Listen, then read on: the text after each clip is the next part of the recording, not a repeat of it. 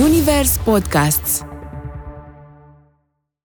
Bine te-am găsit la biblioteca. Astăzi am adus uh, Totul va fi perfect a lui Lorenzo Marone. Am mai vorbit aici despre autor, este napoletan, iubește Napoli mult de tot și uh, e și motivul pentru care acțiunile din uh, cărțile lui se petrec la Napoli sau în împrejurim. Și cartea de astăzi nu face excepție. Biblioteca cu Tea Teodorescu, un podcast Zunivers. Andreea e un tip de 40 de ani, fără o familie a lui, care iubește femeile, dar uh, se ferește să le facă promisiuni. Marina e soră sa, familistă convinsă, cu doi copii, cu un soț model. Sora își trăiește viața după reguli bine stabilite.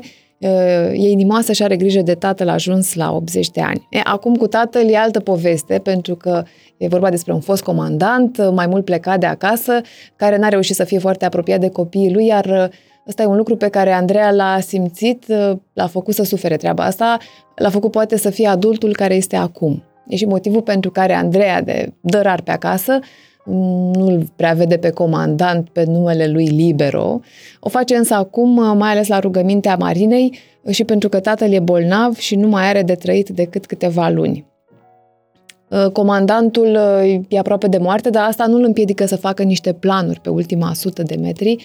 Mai are socotel de încheiat, dar nu le poate face cu jandarmul de marina care îl păzește non-stop, așa că aranjează lucrurile astfel încât să rămână câteva zile cu Andreea, fiul pe care știe cum să-l îmbrobodească, mai ales că Andreea nu trăiește după reguli stricte.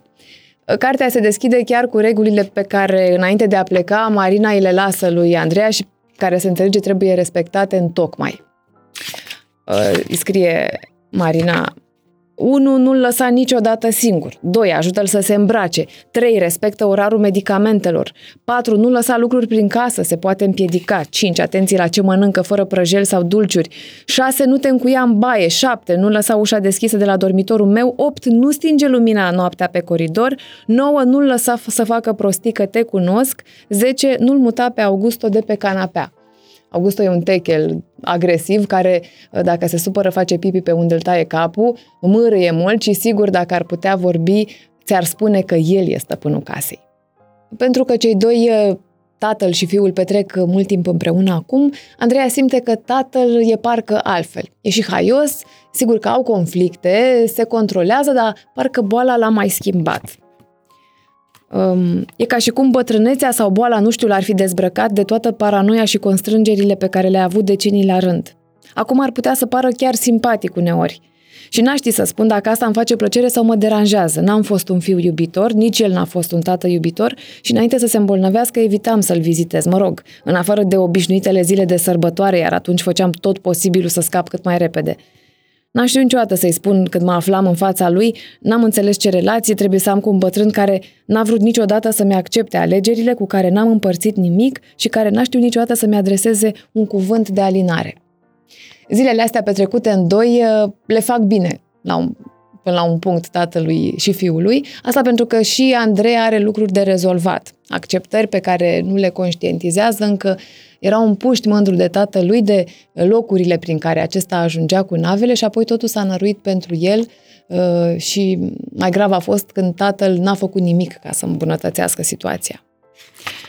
Um, când prietenii și profesorii mă întrebau de el, îmi umflam pieptul și răspundeam plin de mândrie, povestind că în momentul acela se află în Japonia sau în America – deoarece mi-am dat repede seama că povestea aia fascina pe colegii mei, trezindu-le reacții de uimire și invidie, am început să inventez o mulțime de brașoave, că, de exemplu, în scurtă vreme voi pleca împreună cu el.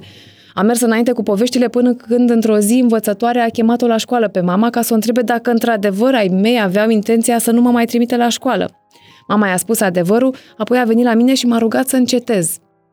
M-am retras în colțul cel mai îndepărtat al clasei și am petrecut acolo următorii ani, visând călătorii și explorări. Până în aprilie 1987, când am atins fatidica înălțime de 1,40 m. În ziua, e ziua în care mamei i s-a spart o venă în cap, tata era pe mare, ca întotdeauna, iar eu nu urcasem pe o navă în viața mea.